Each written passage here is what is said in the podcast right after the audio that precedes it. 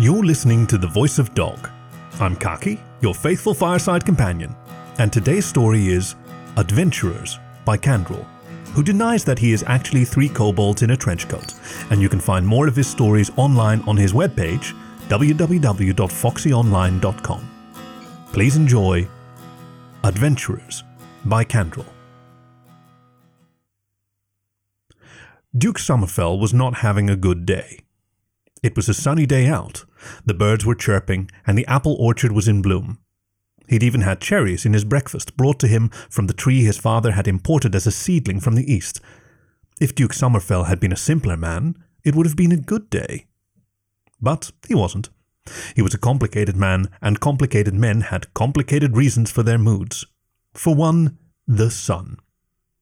It was the middle of spring, and the sun was shining down hot. It was basking weather. And when it was basking weather, the dragons came out. You'd find them sprawled on mountain meadows and across the tops of trees in the high forests. He was the lord of nearly 200,000 acres of prime dragon territory, and the dragons were such a complication. Second, he reminded himself, his daughter had been taken. She had been on her way to the south to meet Lord Pindlefeather's son, her betrothed and soon to be husband. It had been such a neat little contract. Within a generation, the Summerfells would instead lay claim over half a million acres. That is, if the dragon, uh, see the previous complication, hadn't taken interest in her caravan and made off with her and her rather enormous dowry. Little Miss Summerfell had been another complication. She took after her mother's homeland, large and northern. Why had he ever taken a wife from the northern tribes? Of course, there had been the treaty. And the land! His northern border had swollen to twice its previous girth. But when his daughter had arrived, well, she was his first and only child, but if you measured purely by mass, he had a truly prolific amount of heir. She wasn't fat. That he could have solved by hiring a well trained chef and a disciplinarian to look after her. No, instead she was. northern. In the north, they had myths and legends of giants and titans that wandered the mountains in the ancient days. If little Miss Summerfell's stature was any measure, she was a direct descendant. When he'd first been told that a dragon had picked up his daughter and flown off with her, he had to stifle his first question, which had been, How? Instead, he'd made the edict across his lands. Bounty notices and broadsheets were hung in villages and towns. He who could return his daughter to him would be granted a parcel of land and a bag of gold as heavy as he could carry. It had been an ingenious reward, he had to admit to himself. It didn't specify the size of the land grant, nor its location. Further, gold was much heavier than your normal person realized. It was riches to your small town country bumpkin hero, but it would barely make a dent in the treasury for Duke Summerfell. He was pouring himself a morning tipple when he heard the door to his solar open. Seabridge, his butler, entered and bowed. May I present the heroes, my lord, in response to your bounty? Ah, of course, he continued pouring. He hated adventurers. They dragged in mud with them. Still, he had asked for them to come. It was just another little frustration to darken his day. Thank you for coming. I must admit, I'm impressed. I only just posted the bounty yesterday. I hadn't expected anyone to respond so promptly. Would you care for a brandy? It's a yep. Duke Summerfell stopped in his pouring. Had that been a yes? To be on the safe side, he took another glass from the sideboard and filled it half full. It was an Andean red. It was burgundy in the shot glasses and gave off the potent whiff of cherry. He turned, holding the half full glass out in one hand. Now, as the broadsheet said, I am willing to pay. He stopped. Seabridge. Yes, my lord. There are kobolds in my solar. Yes, sir. They are heroes. The closest kobold reached up and retrieved the shot glass from his outstretched hand. He pulled his hand back as if he'd been stung. The kobold appeared not to notice. It ducked its head into the shot glass and inhaled the brandy in a single hissing gulp. It handed the glass back, and with stunned reflex, Duke Summerfell took it. More! The kobold seemed to hesitate, as if remembering something. Please? His hands poured another measure of brandy automatically. turning away from the little scaled hellions gave his mind a moment to catch up. Seabridge, I need seasoned adventurers, not. His mouth formed the word vermin, but he was too well cultured to let it slip out. Have letter! Here, read! There was the crinkling of paper behind him. Seabridge's neutral voice cut through the silence that followed. It appears, my lord, that these heroes do in fact have a letter that states that they are genuine adventurers. Oh, my, and it has the royal seal on it. It appears to be genuine. Give it here. Duke Somerfell stepped over a scaled tail and grabbed the paper from his butler. It was an official letter of commendation, citing the adventurers bearing it as crusaders of the crown. On the bottom was a small splotch of wax, and the royal seal embossed into it was unique and unmistakable. His headache did not improve. A duke of his stature didn't just throw authorized crusaders of the crown out of his manse, regardless of their unconventional stature. I see. He handed the letter back to one of the kobolds, who snatched it from his fingers. Well, I must apologize then. I wasn't aware we had such hardened veterans in our midst. The lead kobold beamed a smile that showed very small and sharp teeth. There were four of them. None of them even came up as high as his waist. The leader, or he assumed it was their leader, wore a simple black robe and carried a simple baton at its side. Its scales were a dark royal blue, so deep that in strong light of the solar it almost appeared black. Behind that was another in hunter's leathers, and to the side were two others that wore shining mail. The last two bore a sheathed sword between them, too heavy for either of them to carry alone. Am Killick, Knights Dack and Tibbet, Squire is Pick.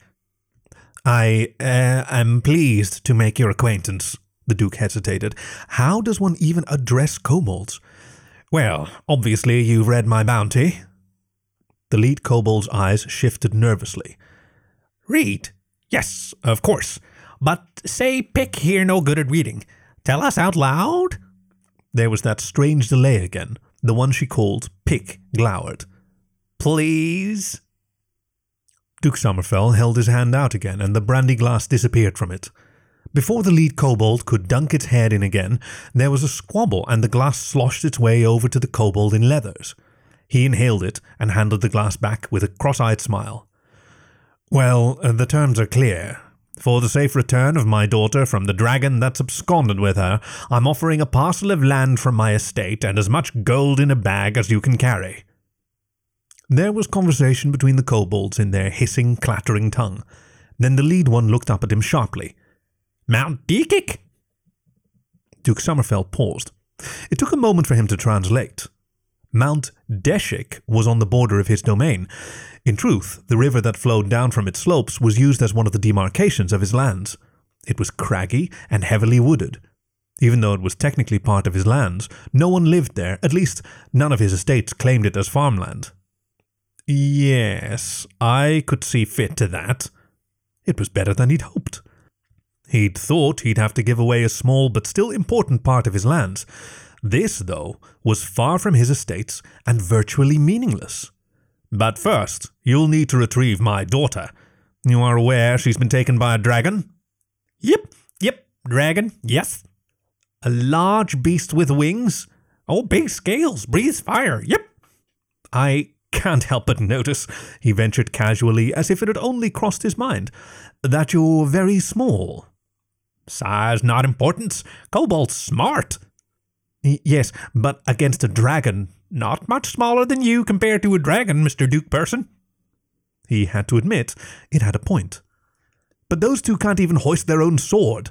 No need. Yep, they's mounted cavalry. Duke Somerfell let that ruminate for a moment. They ride a horse. Anyway, they still need to hold the sword even if they're mounted. Sword not for them for their mount. For their. His butler broke in. They have a minotaur in the stables, my lord. Of course they did. Duke Somerfell put thumbs against his sinuses. He was going to have cherries with his lunch, too. He'd earned it. Right, Seabridge, uh, would you give them maps and. He remembered the part about them not reading very well. Point them in the general direction? Yep, we got the mission! There was a hissing cheer from the kobolds that made his head throb. His butler bottled them from the solar, leaving Duke Somerfell on his own with the brandy. He was going to regret this later. He was sure of it. Oh, I do hope he comes soon. Do you think he'll be dashing? I've read all about how betrothed princes are supposed to be gallant in their suits of shining armour. Would the princess ever shut up? And Comorhegal the Green wished she had external ear holes to cover. The stupid human had been going on like that for a whole day straight. Would the prince be this? Would the prince do that? Phew! It was bad protocol to eat the princess before even the first knight showed up, but how could it get any worse? If she opened her mouth just one more time. Oh, do you know his name? His name is Tavo. That's so exotic. Father says his mother is from the western savage lands. Little Miss Somerfell stated matter of factly. Just be quiet! Anka Morrigal roared. She wasn't good at many things other dragons were good with. She couldn't do magic, it was too fiddly. She wasn't an expert flyer, though she muddled along well enough. She was, however, particularly good at being loud.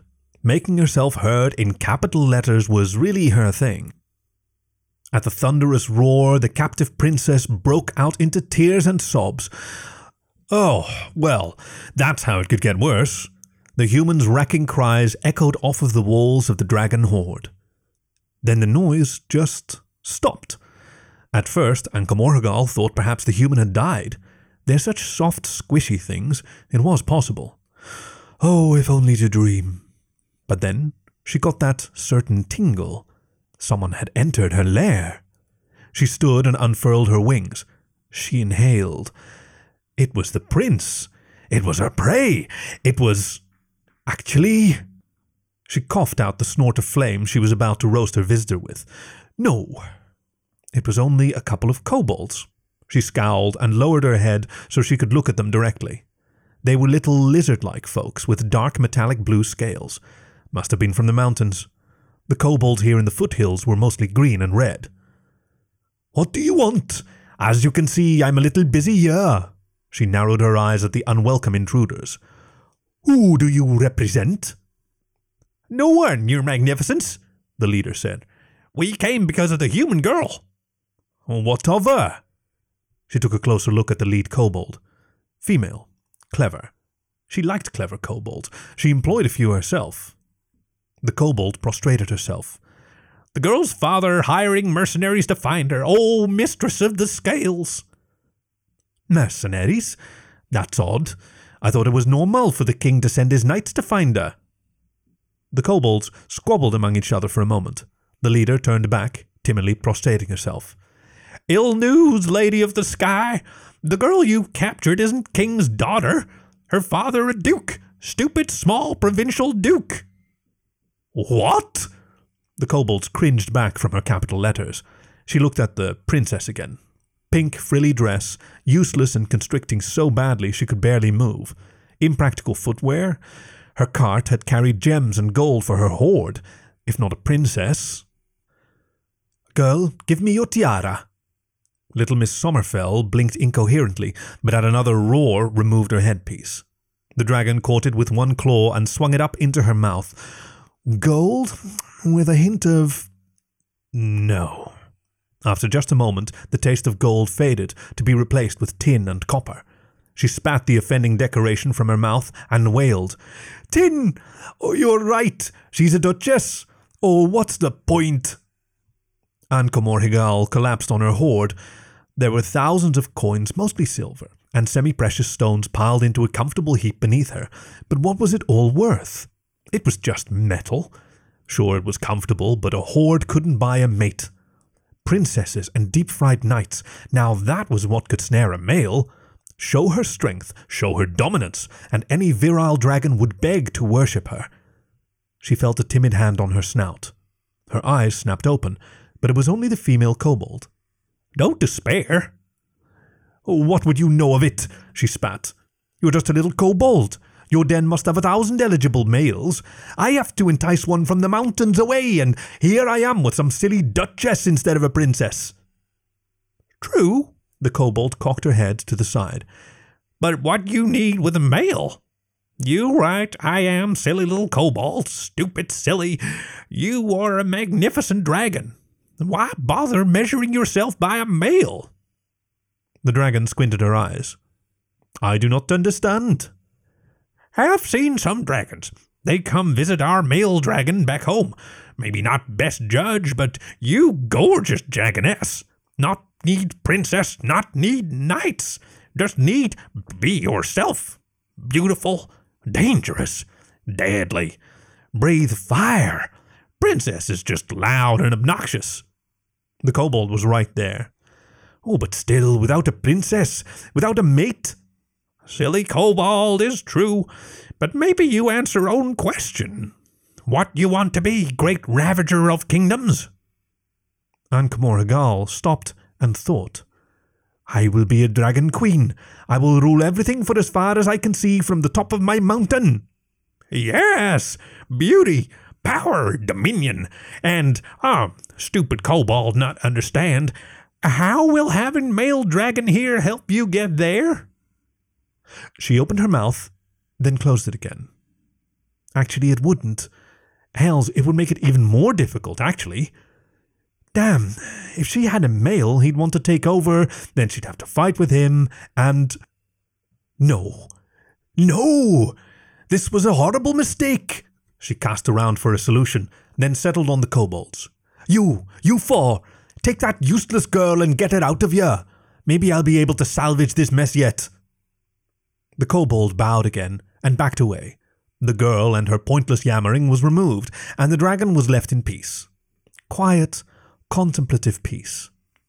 There were plans to hatch, and schemes to scheme, and this time they didn't include stupid princesses or ruinous males.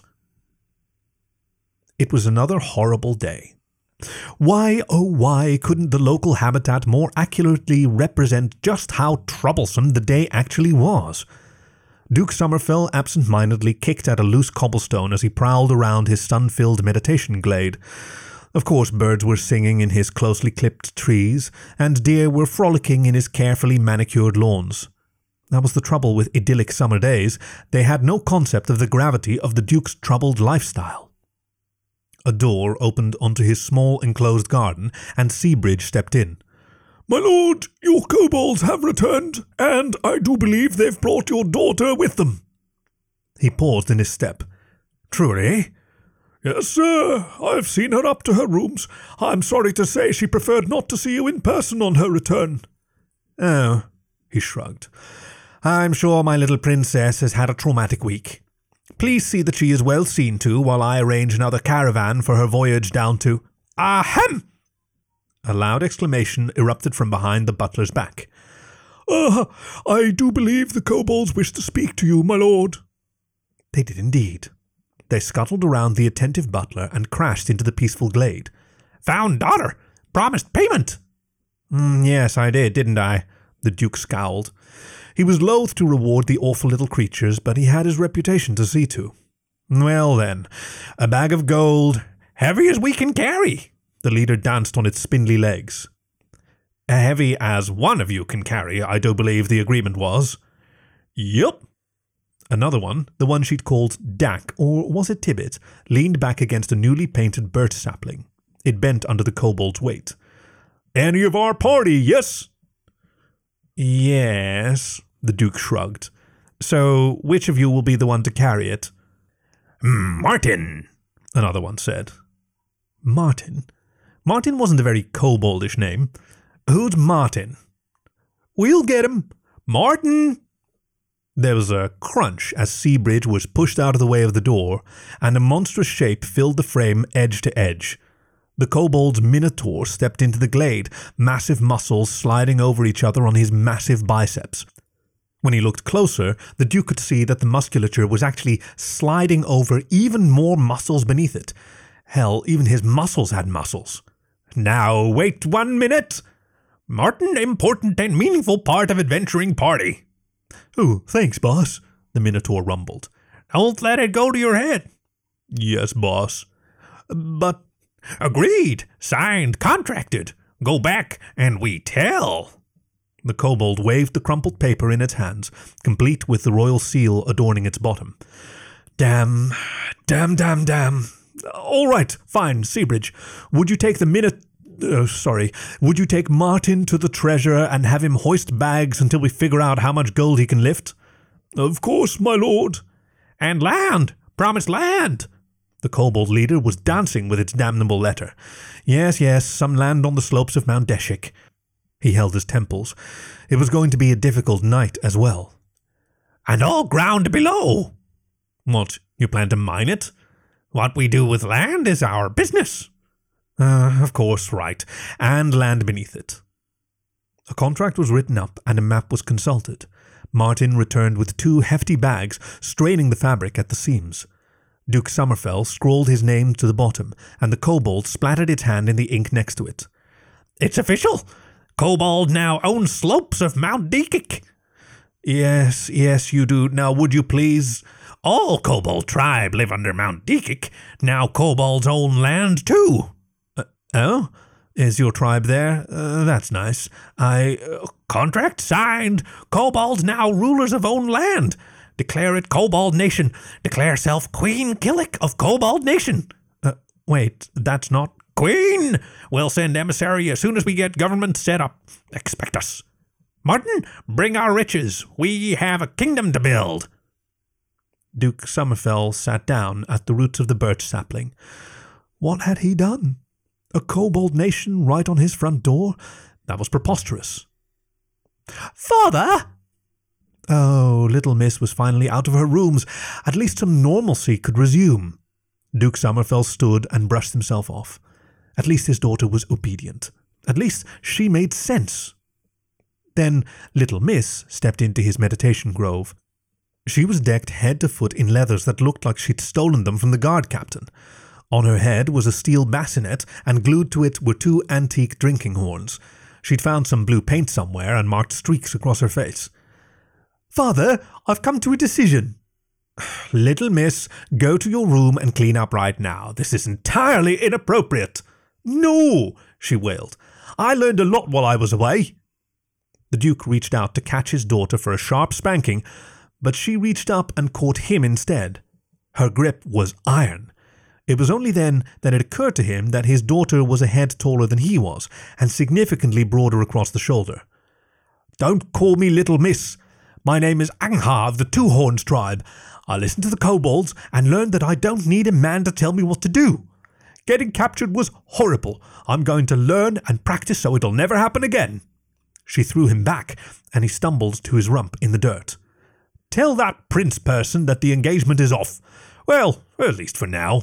I'm going north to learn about my heritage. Maybe when I come back, he can ask for my hand. Duke Somerfell gulped at her. If, that is, he's strong enough. If he's worthy. Little Miss walked into the adjoining solar and took the ceremonial sword he had hung above the mantel down. It was a good fit for her size. Then, without looking back, she kicked the front door of the manor open and strolled out into the world. The Duke covered his face in regret. It had not been a good day. This was Adventurers by Kandrel, read for you by Khaki, your faithful fireside companion. You can find more stories on the web at thevoice.dog or find the show wherever you get your podcasts. Thank you for listening to The Voice of Dog.